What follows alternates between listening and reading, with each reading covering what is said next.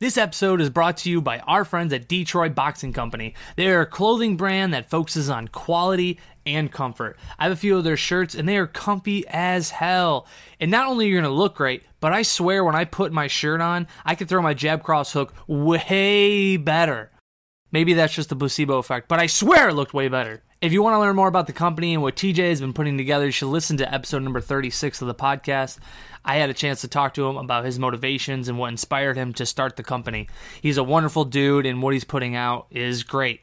So be sure to check out their website at DetroitBoxingCompany.com. And at the checkout, make sure you use the word CoryCast, all one word, no E, CoryCast, and save yourself 10% at checkout.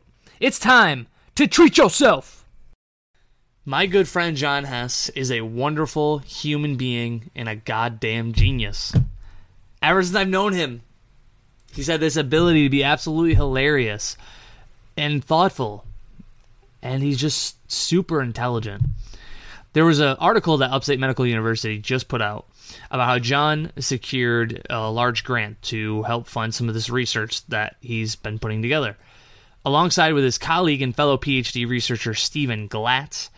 Their project Brain Genie is being developed to find specific gene markers from blood samples and actually brain samples from deceased donors to help identify various biomarkers that would help identify various psychiatric disorders such as schizophrenia, bipolar, and even autism. John explained in the podcast that those specific psychiatric disorders are really hard to, I guess, quantify on paper. I really hope I use that word. That's a word I never use. Really hard to prove, really hard to put on paper. And if you're interested, you could go to the show description below. There'll be a link for the article. I know I myself, not going to lie, I had to read it like 5 times to totally understand what's going on. So I figured after I read the article, I was like, John, you should come on and we'll talk about what you've been working on. So it was good catching up with John, and I always love conversations with this guy. It goes from really like thoughtful thinking to all of a sudden hilarious, gut-wrenching laughter. I really, John is one of the favorite people on this planet. And I love this conversation we have. So here's episode number 43 with my good friend, John Hess.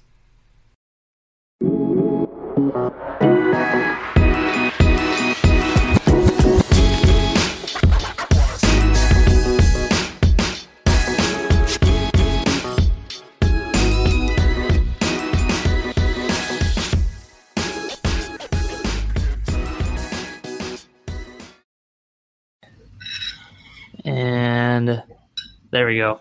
So I feel like the best way to start this is just kind of introduce yourself, John. I know you very well, but yeah, I know we've known each other like 12 years now, right? Maybe high school. 10th grade. I remember sitting next to you in Mrs. Cook's graphic design class with Mike. That was when we first met. That was the first time. Oh my gosh. Yeah. So yeah, we've been friends for a super long time, and now here we are. So super happy to be on this podcast, man. Dude, only fitting. I know. So yeah, a little about myself. So I'm a research scientist. I work at SUNY Upstate as an assistant professor. I'm in the field of psychiatric genomics, and yeah, I'm really into developing different bioinformatic tools to solve kind of prevailing issues in the field of psychiatry. Why did you go into psychiatry? Like, what was the pull to that particular science? Yeah. So it was kind of just one of those things of opportunity meets preparation, I guess. Nice. I had a lot of interest in doing something brain related, in the field of research. And I was fortunate enough to land a volunteer position in a lab that was doing a lot for psychiatry.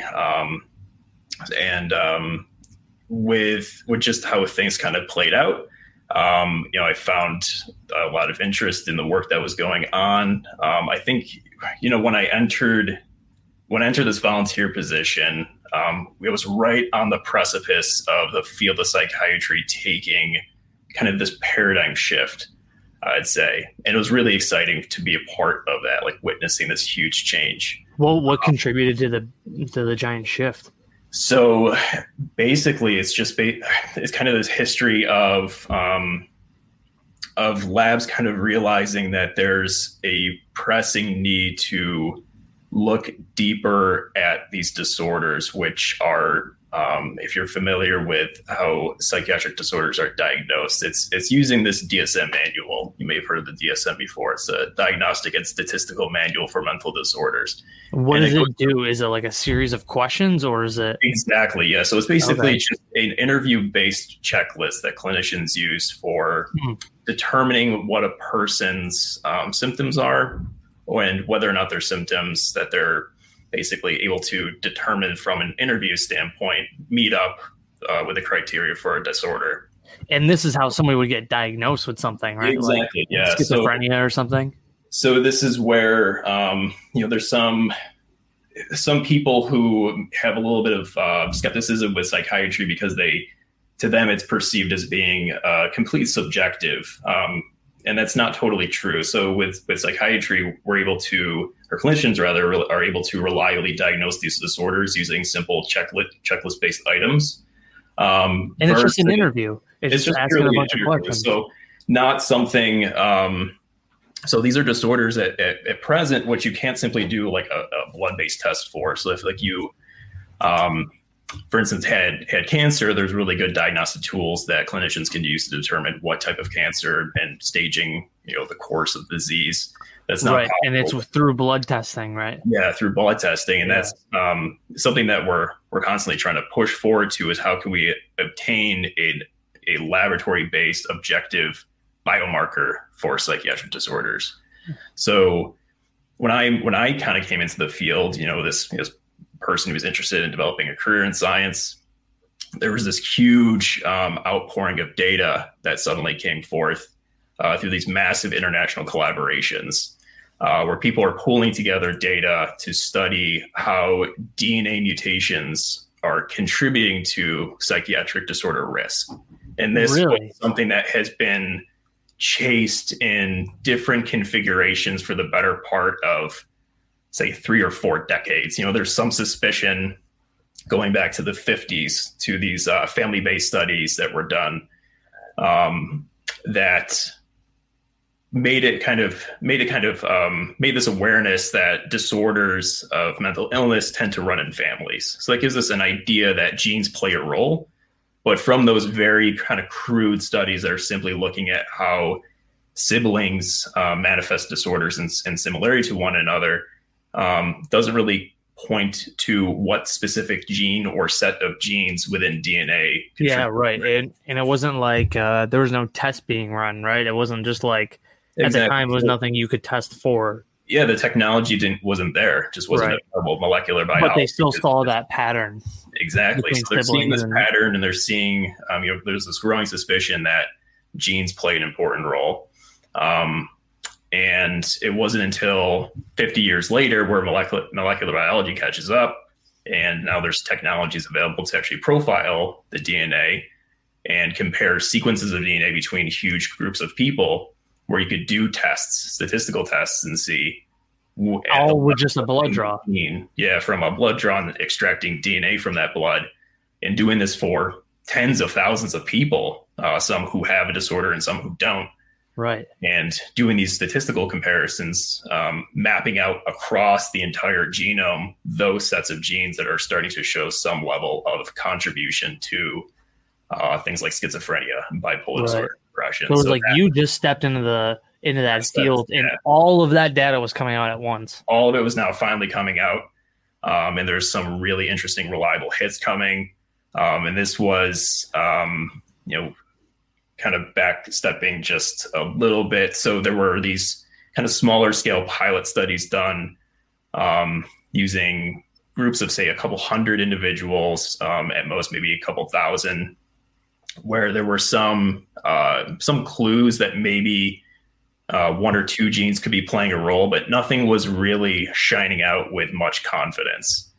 And it became kind of increasingly clear that the clues to what genes in the genome play a role are going to require massive amounts of data from many thousands of people to detect a reliable hit.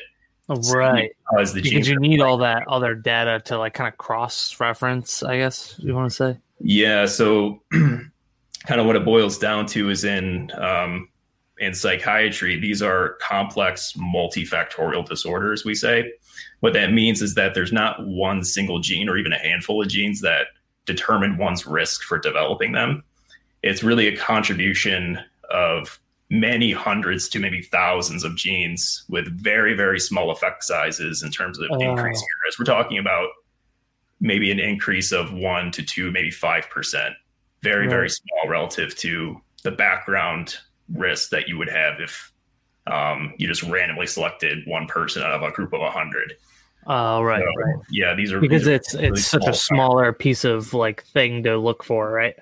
Yeah, it's really small, and it's just it's pretty clear that it's like the answers are not as scientists would have hoped for. You kind of hope to see a smoking gun whenever you do these big, large, expensive studies of maybe one single gene that you can say, okay, this is the gene that's without a doubt this is it. But it's a little bit harder with these kind of psychiatric disorders. Exactly.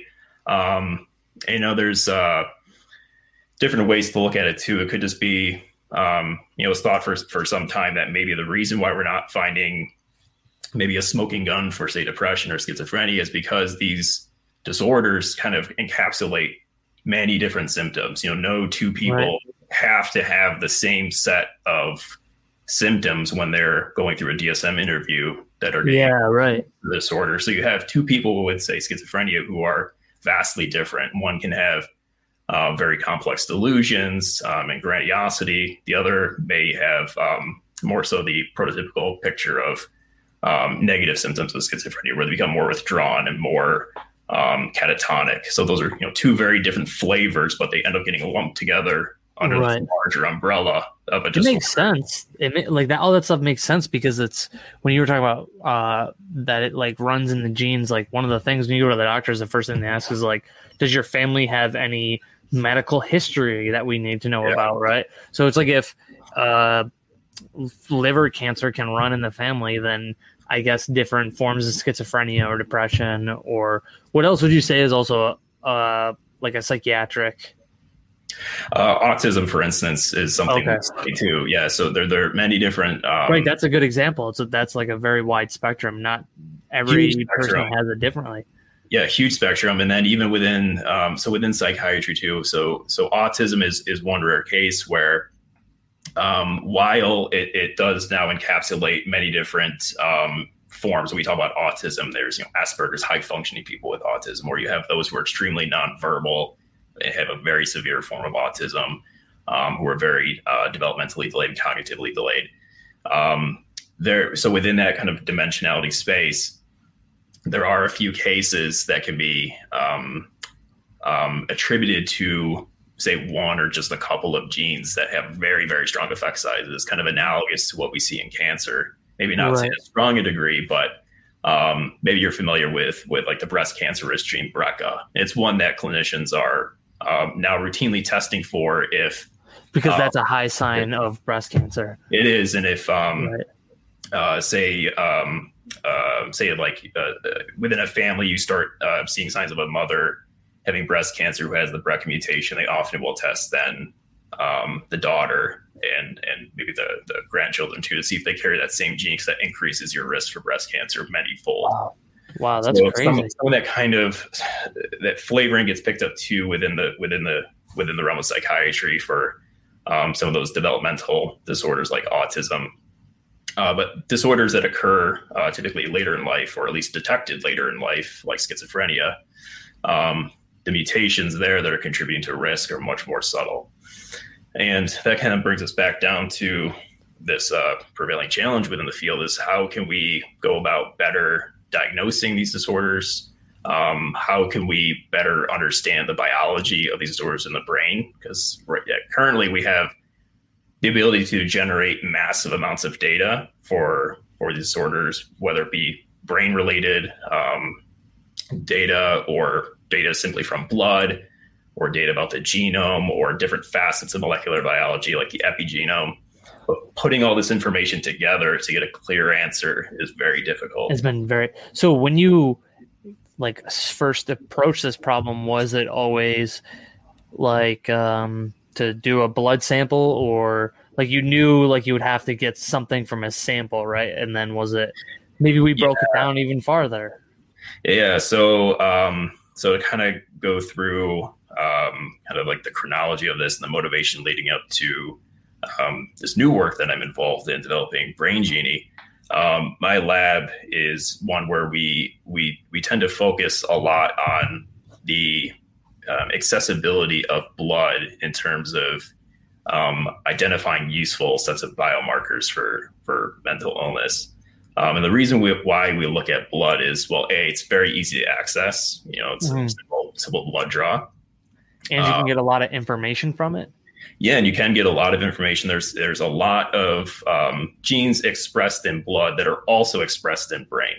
So there's some good empirical data that have been done through different studies of humans and of non-human model organisms to show that there are many sets of genes that are highly expressed in blood that are also very highly expressed in brain. Not all genes by any means. There's definitely some very brain-specific genes that we can't find in blood. Right. And vice versa.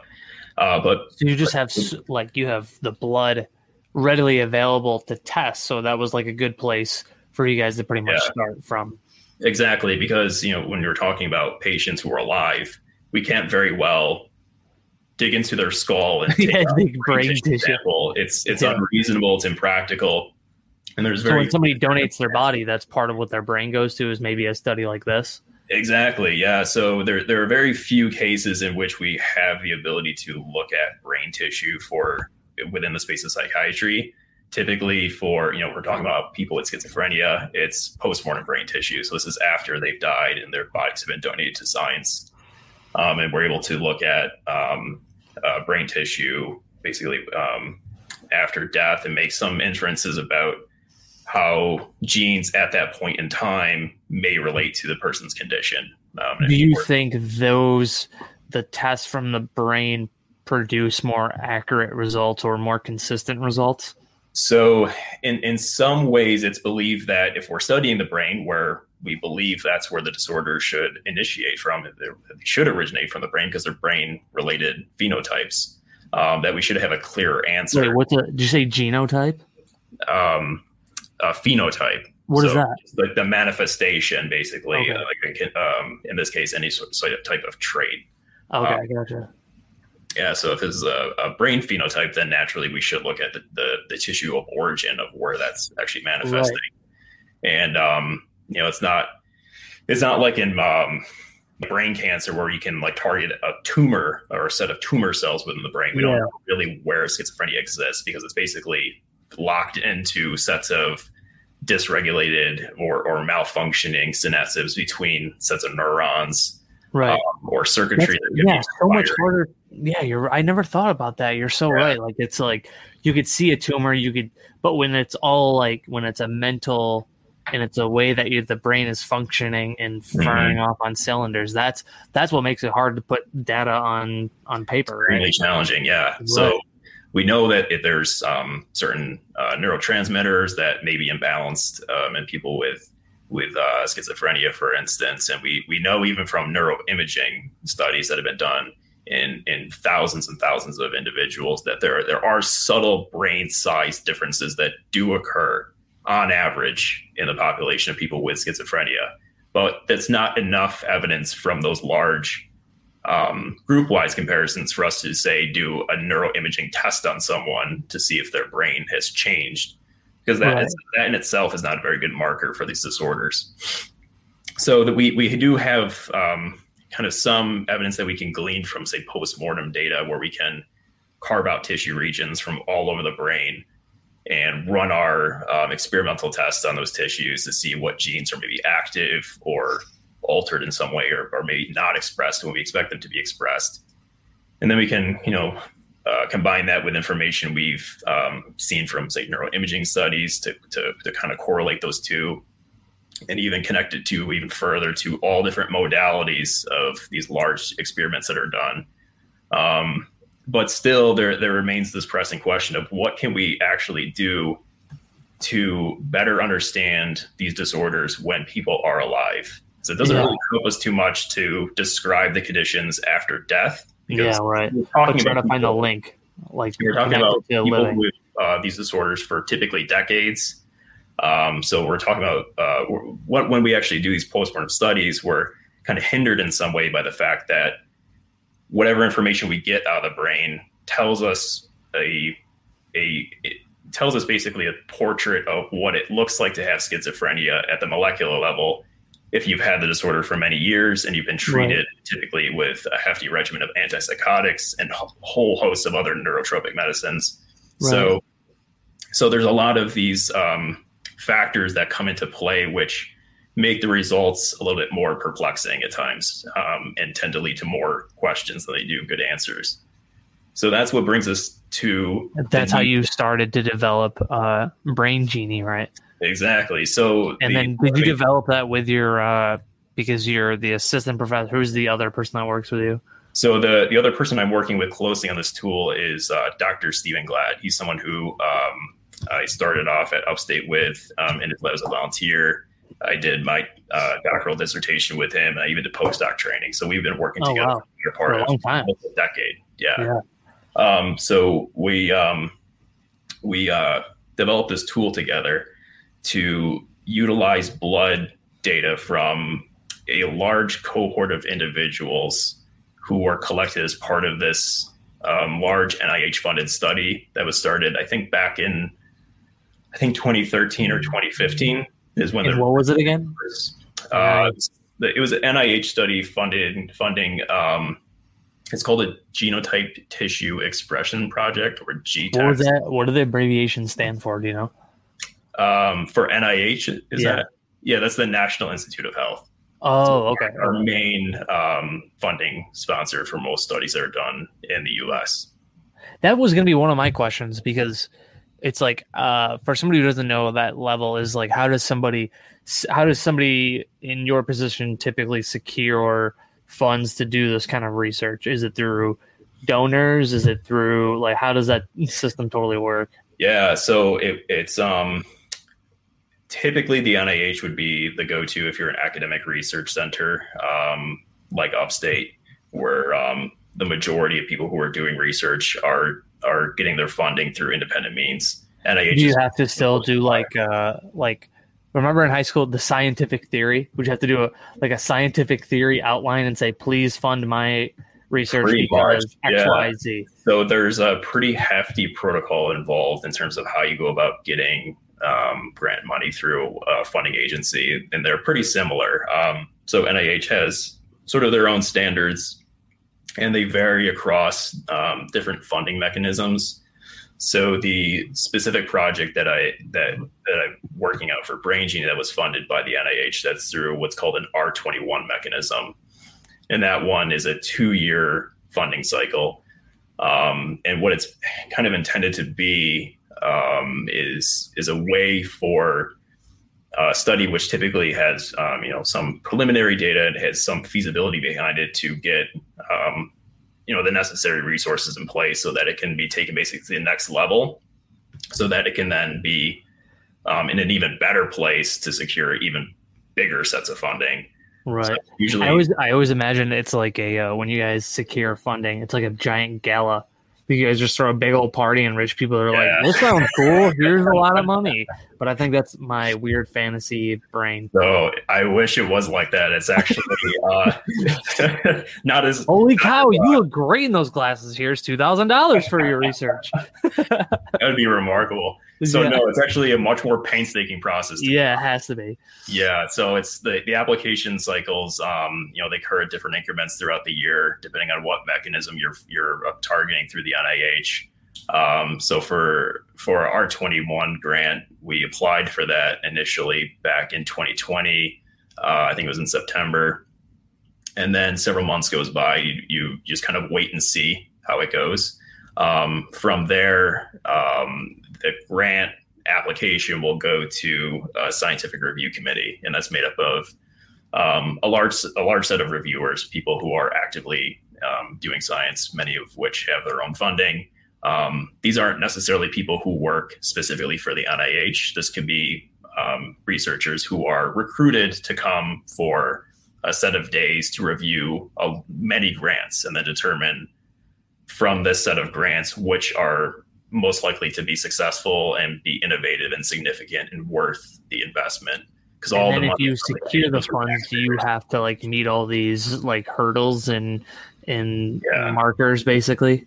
Yeah, so there's basically a huge set of criteria that you're evaluated on when you apply for these grants. So again, it's a very competitive atmosphere. It's basically a numbers game. You have to, the expectation is if you're an academic researcher that you're most likely not going to get your first grant funded. And this is not the first grant I've applied for by any means. There's been many in the past. So there's a variety of reasons why a grant can fail. It could be for something as trivial as formatting issues, which would get you you formatted the letter wrong.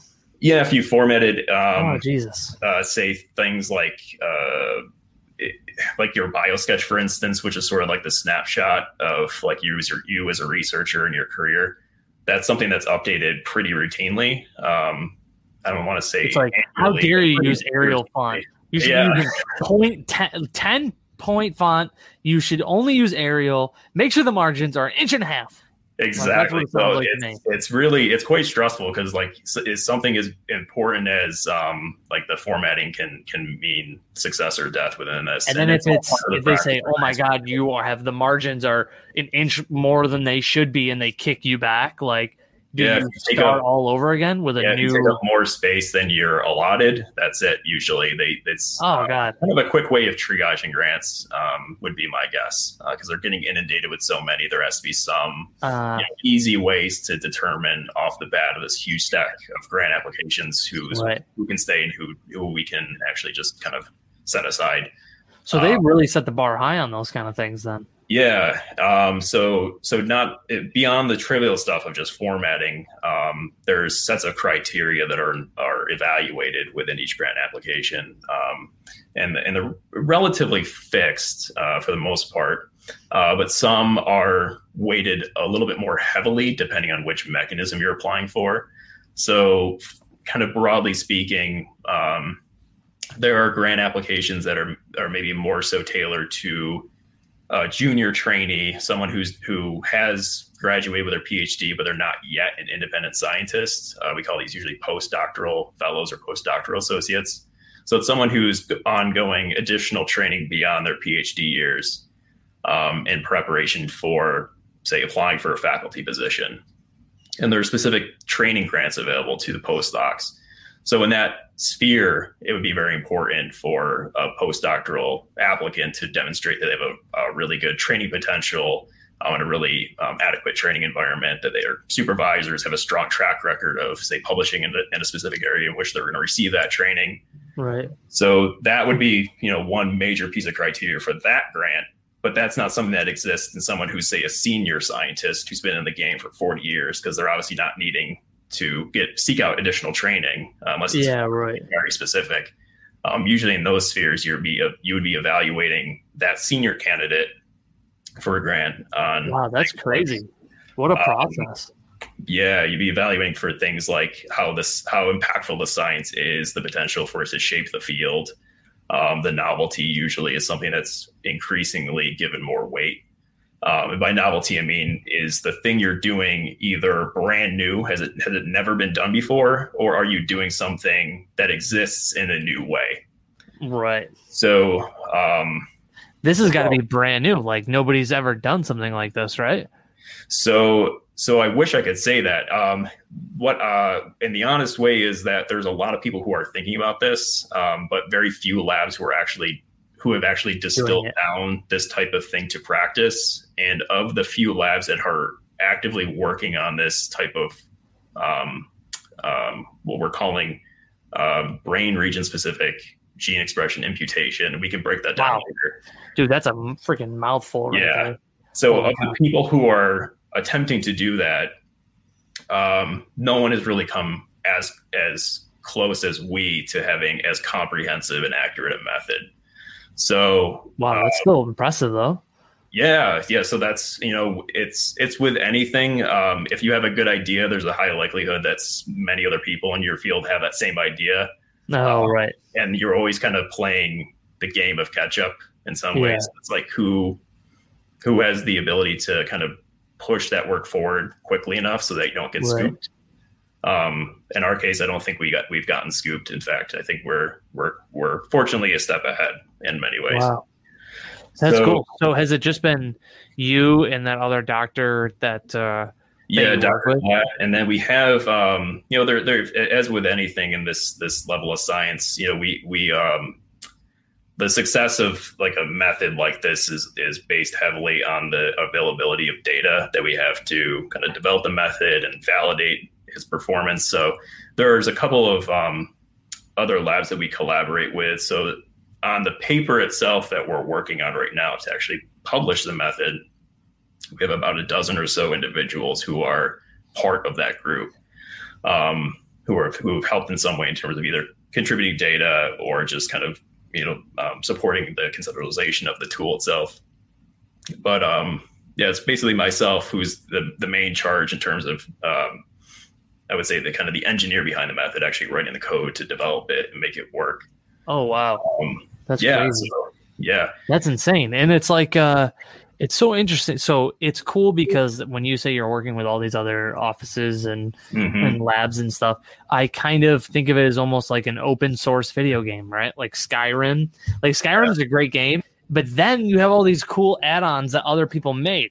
So you have like all more data, right? And the same thing for the lab is like you have this great database, right? And then you are adding everybody else's database to make this thing only bigger and only quantify the results even better.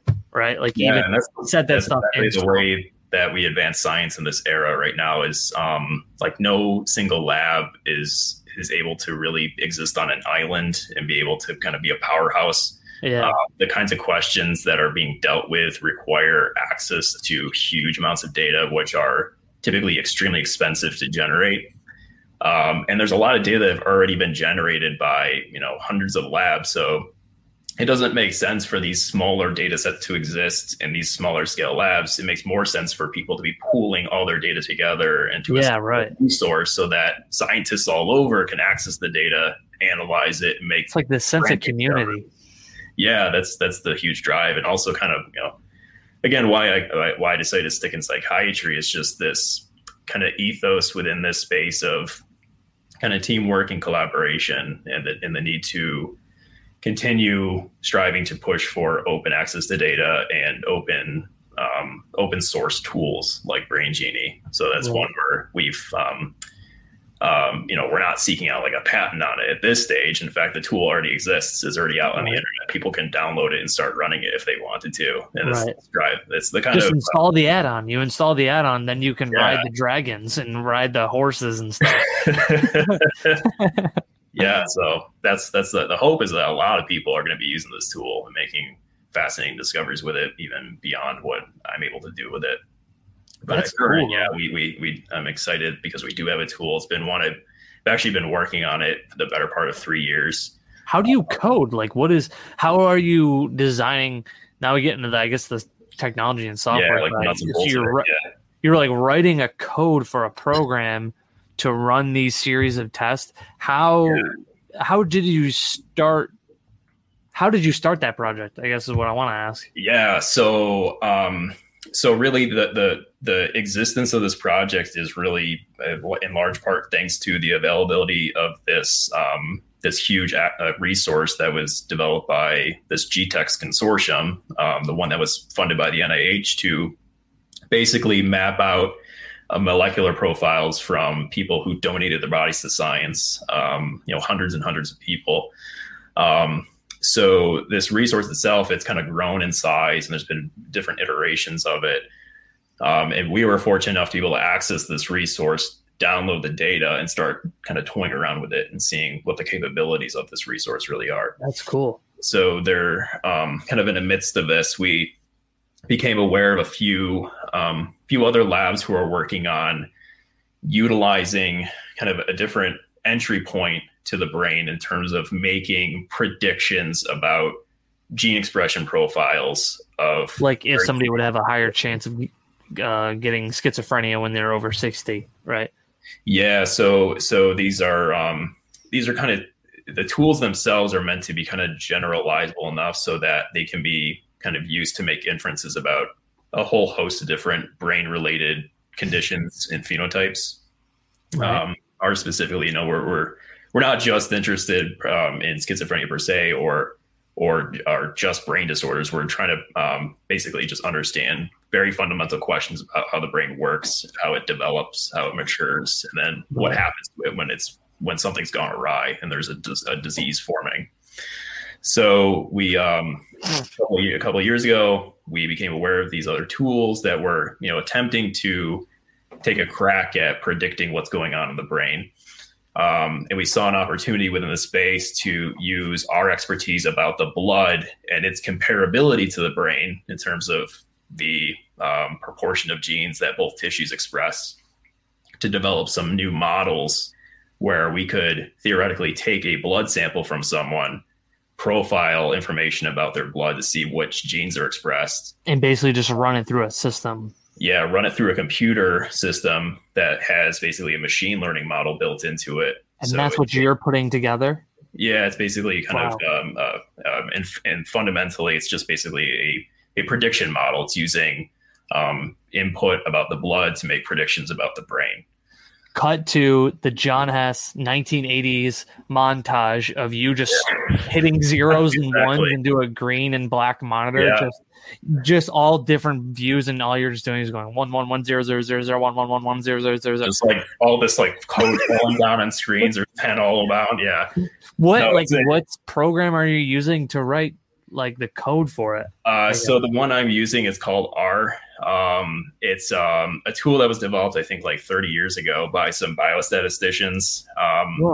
It's not super common within the field of it's one that's becoming increasingly popular, but more so among people who are doing data science or people who are doing bioinformatics. But if you're, say, a hardcore engineer working at Facebook or Google, it's unlikely that it's one that you would use. You'd be probably using something much more lower level for computer programming, like I don't know, C++, C#, Java, right?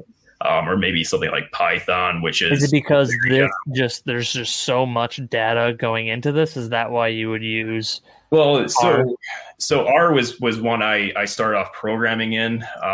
So obviously I didn't have any type of formal training in programming in college.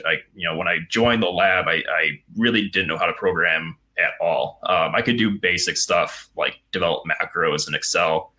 But for the size of the data that we work with, it was becoming increasingly clear to me that I needed to work with something that I could start to automate some processes and have control over huge sets of data in a reliable way. So then I became aware of this tool R, and took a liking to it, specifically because it's kind of intuitive. If you're from a statistical background and you're trying to figure out a program, a lot of the routines that are available to you within R kind of make a lot of sense. So it has a kind of a base suite of things that would allow you to run a lot of different statistical tests. So this is all self-taught, John? Oh yeah, it's all self-taught. Jesus, man. Yeah, it took me a better part of like a year and a half, and I still feel like I'm constantly learning tricks and neat. Is that what you did in like when COVID hit? You're just like, I'll just learn how to freaking learn to code. Well, so actually, kind of going back further than that, when I started my PhD. Oh, wow. So part of my PhD was I wanted to analyze, you know, these huge sets of data. And before even kind of starting my didactic learning, I was kind of teaching myself like off hours how to program. So it took me about a year. God, dude, you're a boss. kind of proficiency with it. We always knew you'd be the smartest one. We always knew. Thanks, man. No, I really appreciate it. But yeah, so it's self-taught, but it required kind of like team effort. There was some fellow PhD students too who I was working alongside in lab, and we were kind of both struggling through these steps, like trying to program in R for the first time. So we would kind of bounce ideas off each other and troubleshoot, and it was kind of a fun, clunky process. Made a lot of mistakes along the way. There probably is not very like many YouTube tutorial hows on R programming, is there? It's hard. It was hard to come by. Yeah. I mean, now you could probably watch hours and hours of stuff. Really? But really, in terms of like, you can really only learn a language, I think, in terms of like project-driven goals, at least for me. So I tried doing stuff like these, like Code Academy, like free open source things online where you can. Oh my God. Dude, like, this is gibberish. Yeah, like learn how to code by typing in print and hello world in quotes, like the some very basic rudimentary stuff like that. Yeah, is this exactly it right here? Yeah, that's exactly what it looks like. It's just a bunch of like this is like remember when you would make a MySpace layout? Yeah, you were like coding all of this stuff and stuff. Yeah. So there's a lot of cool functionality to it, and it has a lot of similarities with Python, if that's one you've heard of. It's another really super common tool that data scientists are using. Python has a really good rep right now for its availability to do some complex machine learning, like deep learning type things for image recognition and audio processing. And R is sort of catching up to Python behind it. Interesting. So the two are kind of going back and forth. There's like this ongoing debate in the field, which is kind of like when people are nerding out, like which is the better tool for solving X problem in bioinformatics, Python or R. And really, at the end of the day, it doesn't matter. If you're good at one, just stick with that. The Yankees or the Red Sox. I know. It's like this silliness. Like they both kind of, in the end of the day, do the same thing. You just write in a different way. And I'm totally fixing my MySpace layout when I get done with this. That's essentially what it is. That's what it looks like. It's just like a bunch of like parentheses, dashes, all this other stuff. Man, that does it like make a unit, like a interface or something after you get done coding? Like, the MySpace layout, I keep reverting back to it, but you would put code in and then you'd go to the page and it would actually look like you did something. You know what I mean? Yeah, like it would kind of like compile it and you would get like kind of like a visual layout. Right. So you kind of yes and no. There do exist some tools within R, like add-ons. You can like download them. So like people who are much smarter and like who are like legit programmers have developed these add-on tools for R where you can launch applications from R, and you can have servers run these things on the web so that people can actually visualize functions that are being run on data without having to actually write code out. It's not very good though for, say, like you can develop games with Python, but I don't know if, I mean, it's theoretically you could develop like a visual game with R, but it would be very clunky. It'd be like Myst. Yeah, like not very many animations. It's a puzzle game.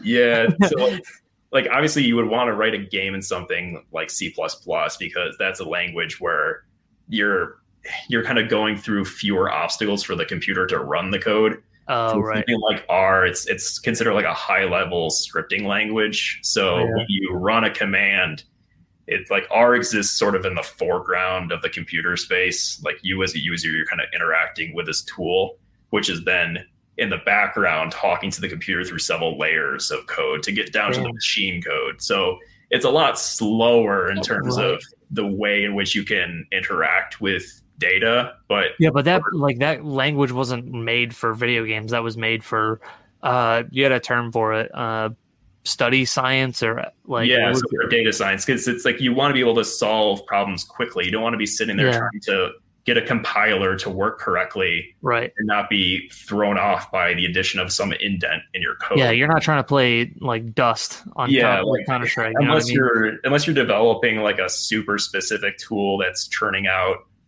huge output on massive data sets, talking like gigabytes or terabytes worth of data. Like there's there's then like how much data does somebody's like brain tissue reading take up?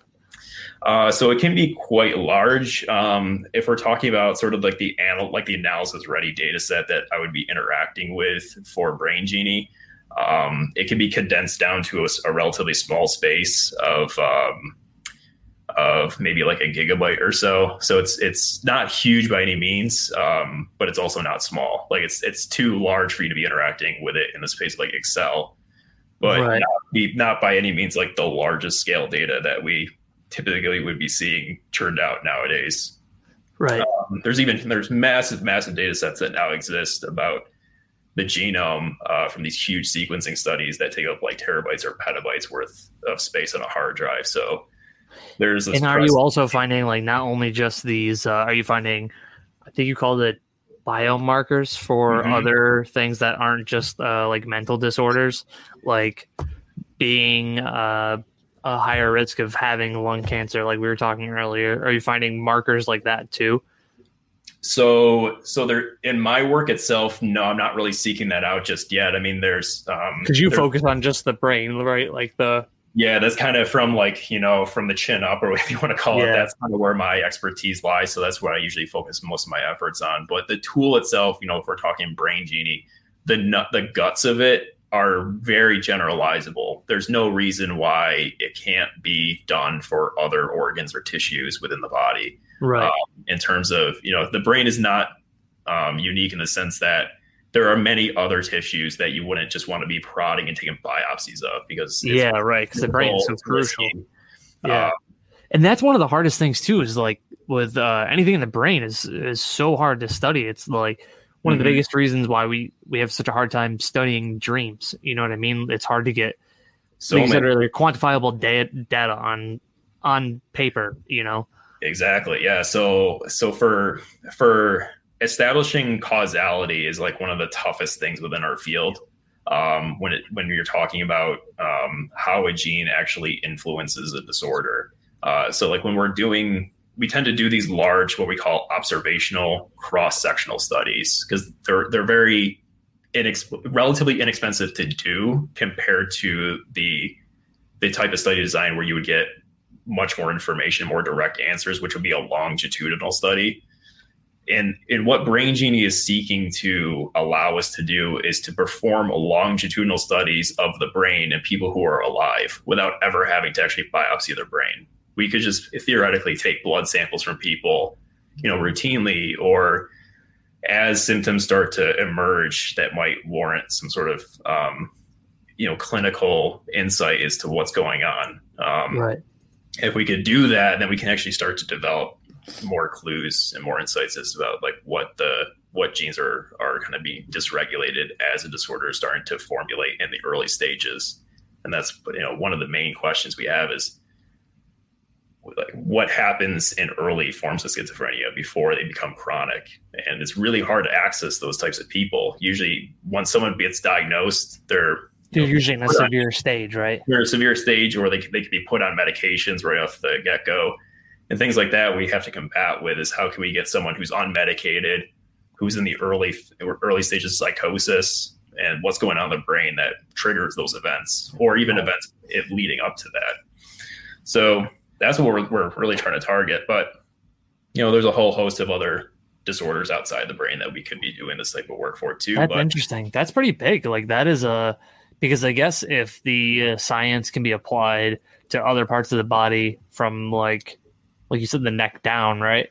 It would be a very similar process, I would imagine. Still blood sample, still testing for all these triggers and markers, Yeah, exactly. Yeah. So really it's just a limit of, time. Time is the ultimate limiting factor. Right. Yeah. And focusing on so much, like even just the brain alone is time consuming, but then you have all these other parts of the body, like then the neck down, right? That is that's a whole nother field of medicine, It is. Yeah. And it requires, a lot of people who have expertise in those different tissues and organ systems and the disorders that relate to those tissues to have, insight as to what's going on. So, we could, theoretically just kind of generalize this tool out so that we can make predictions about the entire body, about, from a single blood draw. It's a matter of doing it in a way where, we can come up with some real biological inferences at the end of the day. So kind of bringing it back to what, Brain Genie is going to be doing as part of the grant itself is, we have sort of this tool that exists already in kind of a rudimentary form, but still it's performing quite well, better than really what we had hoped for at this point. But we're gonna try to refine it a little bit more and incorporate some new information, new kind of more sophisticated data modeling approaches into the kind of the nuts and bolts of it.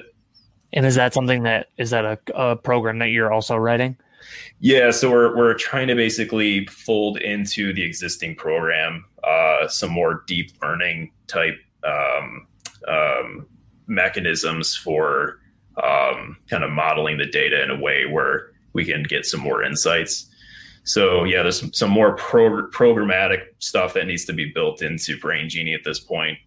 But then beyond the kind of the programmatic engineering stuff, we're seeking to apply it to this fairly sizable collection of blood data that we've collated from. Well, some of it's generated in-house through our lab, through smaller scale studies of schizophrenia and autism. But we've also collated data through collaborations, as well as downloaded tons of data through these open source repositories that the government controls. And usually as part of NIH grants, it's a stipulation that once the grant finishes, if you've generated data, you have to then share it with the community, which works. Oh, I kind of like that. You can then collect those data kind of after the fact and incorporate it into our models. So yeah, we have this collection around like 8,000 or so individuals where we have. I love to hear that. I love to hear like that the medical field is not like, no, this is mine. You can't have it. You know what I mean? Like I love to hear that there's just open source sharing with everybody. I love that. Yeah, it comes as kind of this group effort and this initiative. I mean, years and years ago, that was kind of the mentality because it was so hard to collate that data from the get-go. Getting the grant, getting the people recruited to your study, and then generating the data. It's very effortful. And, part of the system is that you could make a career out of a expensive data set, keep publishing on it, making new discoveries. So the incentive was there to kind of protect your data because it was a way for you to protect your career. And it also to support a lab with many personnel and many trainees. Right. But that system, started to dissolve as it became quite clear that there's only so much information you can gleaned from smaller scale studies. You need many, many hundreds, thousands, tens of thousands of people to really. So it's like you scratch their back, they're scratching yours. It's a good give and take. Yeah. So that's the model is such that now, no one lab can possibly generate enough data to solve these complex disorders. So we have to pool our resources together to make reliable discoveries. Wow. Damn, yeah, that's so cool. It's so impressive because one of my favorite quotes is "Thank God for people smarter than me." But seriously, because this is like groundbreaking because this could be very important to really treating people in need. Yeah, I mean that's really the hope. So once we go about more of the work of the grant itself and in applying Brain Genie to this collection of data we have. What we hope to accomplish from is identify some sets of genes or some biological pathways that are altered in the brain that we can then map onto these disorders that exist within our collection. So we're looking not just at schizophrenia from our collection of 8,000 people. We have data on bipolar disorder, major depression, autism, PTSD. And this is the major focus, right? Like that is the focus of this grant, one of the main objective. Yeah. So, I mean, like even if say like the engineering component of this grant, it doesn't pan out for whatever reason, maybe we just can't bump up the accuracy of our models. We still have an existing model to fall back on that we can readily apply to the data we've collated. And from that, make some really cool discoveries. So with that, we're hoping to, have basically an atlas of genes that we can map onto disorders. And then from those, you're building a giant Wikipedia page. That's kind of a hope. Yeah. Yeah. That's what it sounds. This kind of like gangbusters resource that people can access and make, additional models off of But what I'm hoping for is that we can have from it a set of biomarkers that we can start developing classification models, like diagnostic models, so that if someone were to come to a clinical setting that a psychiatrist has some suspicions about, we could run a panel of biomarkers on that person and see, okay, we're, say, 80% confident this person meets the criteria biologically for having disorder X. That was gonna be my next question, was like, so you do this grant, you're able to be successful in building this program. It's like, where do you go from there? What's the next steps? What do you hope to implement in something like that, where somebody could do a blood draw and find if they have all the early signs? That's the end all for the, Brain Genie. That's one of the goals. I mean, we have this very long haul vision as to like how we can see this tool, this technology being integrated into different facets of biological research and medicine. And are you thinking 5 years, 10, 20, 30 years down the road? Like, how far is the timeline? Oh my God. I mean, it's at this point, it feels infinite. Yeah. It's a matter of, like opportunity, technology, access to resources. There's a lot that I would say we could aim to accomplish on our end from just the efforts that we have in place. But there's a lot of stuff that can only be made possible with the right connections, the right tools, and the right kind of buy-in from different institutions. So, like, for instance, I think it would be really advantageous if at some point this type of tool could be integrated into, say, like electronic health record monitoring. So like electronic health records are kind of becoming the staple of clinical practice now. Like your medical orders and your histories when you go see the doctor, they don't exist on paper form. They're being uploaded. Yeah, not anymore, right? But it's electronic system. So even things like when you go to the clinic and you maybe have a blood test done, like all that information that then gets logged into an electronic database. Wow, that'd be crazy. Well, this way you can find all these these crazy markers ahead of time. Yeah, so like kind of integrating that electronic health record initiative with a separate effort, which is biobanking. There's this increasing push within different countries to collect as many biospecimens from just regular patients and see how those biospecimens can be linked with medical information to make discoveries about disease and health. There's this really super awesome resource that just came online a couple of years ago from the UK called the UK Biobank. It's one of the biggest to date, where they've profiled now pretty much like every facet of biology, of like medical histories and biological data from 500,000 Britons. And they've released the data. So we've actually gotten access to that resource, which makes me. Did you put it into the database, or does that information not really apply? So the hope is that the information could apply. We're currently accessing it for a separate project, but it's kind of inspiring to me because I could see a future Brain Genie where if the right type of data does exist for, say, a collection the size of the UK Biobank, we could just make predictions off of the samples that are available to us and then link it with the thousands of different conditions that have been tested for. Right. So, yeah. Wow, that's crazy. You're juggling other projects too? You said another project you're working on. How many projects are you guys juggling? So of funded projects, I'm currently on 3. Wow.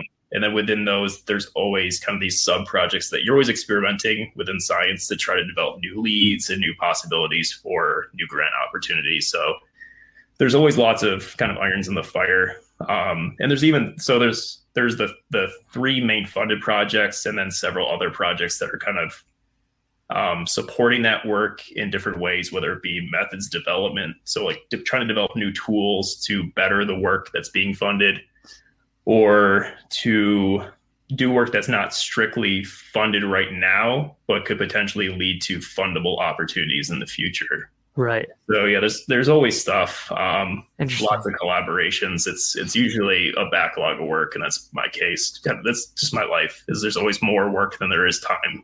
Yeah. Right. And this is probably a stupid question, but you get into work one day. How do you know where to start? Like, how do you know what project you're working on? Is it just like you're just putting out like a fire over here, you get an email over here, you need to go over there? Like, how do you plan your day? Yeah, it's tough. Time management is like a thing that I'm always struggling with. It's like a lifelong struggle for everyone in this type of field.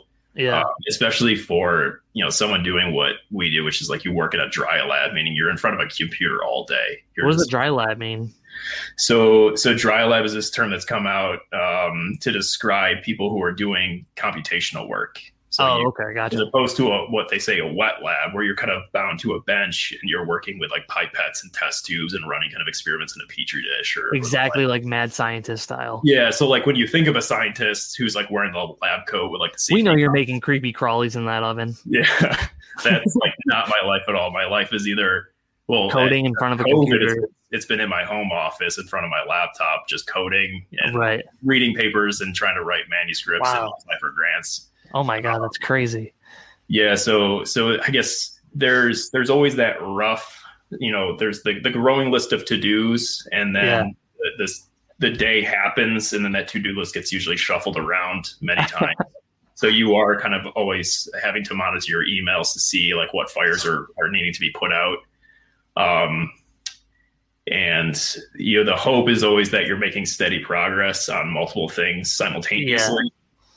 So it only helps the research progress faster. Yeah, it comes down to like self-discipline and time management. And everyone has a different system. You know, I'm constantly writing to-do lists to like by hand. I'll write something for the day. Like I want to do A, B, and C, and maybe I only tackle A like 50%, and the rest are untouched. But at least, you know, there's that constant reminder of these are the things that are priorities. Yeah. Too. And then when you write it down, it makes that connection in your brain too. Yeah, exactly. Yeah, because I have electronic to-do lists and things I store on my notes app on my computer of just these like random ideas of that never click with me. So much easier for me just to delete them than I do with a written to-do list. Yeah, I know. At least with like the hand stuff, it feels like accountability. Once it becomes digital, it's almost like it sits within. There's a disconnect. Yeah, like you can easily ignore it. It's just in the background. Yeah, it's just like lost now to like this background noise. But what I'll do too is I'll put the link to the thing that generated this whole thing was this article that Upstate put out about the whole grant that you landed. So I'll put the link for that article so people want to learn more about like what you're doing, and it even goes into a little bit about your background too, how long you've been doing it for. That's sweet. Well, cool, dude. Yeah. Anything else that you want to share about Brain Genie? Just, you know, stay tuned. There's gonna be some cool stuff. Follow Brain Genie on the gram, baby. I know that'd be funny to do that. Dude, I'm excited to see how this turns out. What kind of timeline? Like, is there an expectancy that you're going to finish it next year and then you can come back on and talk about what the finished product looks like? Or is it going to be a much longer timeline? So, I mean, like we have a manuscript we're working on right now. It's actually in the inboxes of a bunch of our co-authors, and we're hoping to have that submitted to a journal within like a couple weeks. And usually the publication timeline can be anywhere from like 3 months to like 8, depending on if the journal likes it, and if you get like favorable reviews and you're invited to like resubmit. Usually you have to make corrections, so that's usually the first log jam. After that, you know, the full project timeline is 2 years. So that's kind of that's what we're kind of committed to, is having all the work wrapped up within that 2 year space. But there'll be kind of incremental steps. Like we're not just going to have 2 years to do the work and then try to publish it. Like at the end of the second year, we're going to be kind of trying to routinely publish findings as they come out. Every 4 months or 6 months or so. Right. So yeah, there'll be stuff hopefully steadily coming out in the next like year and a half that I can talk more about. Yeah, sick. Yeah, dude, you're more than welcome anytime. This was a lot of fun. Thanks for doing it. I learned a lot, and I feel like you did a great job dumbing it down for my Neanderthal brain. I appreciate it, man. This is fun.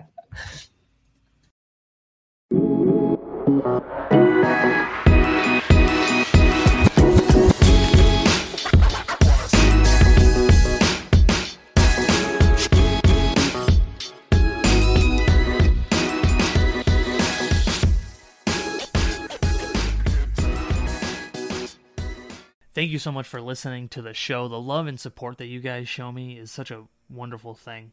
From the text messages to social media posts, it's just a constant reminder of how many awesome people I have in my life. If you want to support the show, make sure you subscribe, follow, like the podcast so you don't miss an episode. Share it with your friends and tell them what your favorite episode is.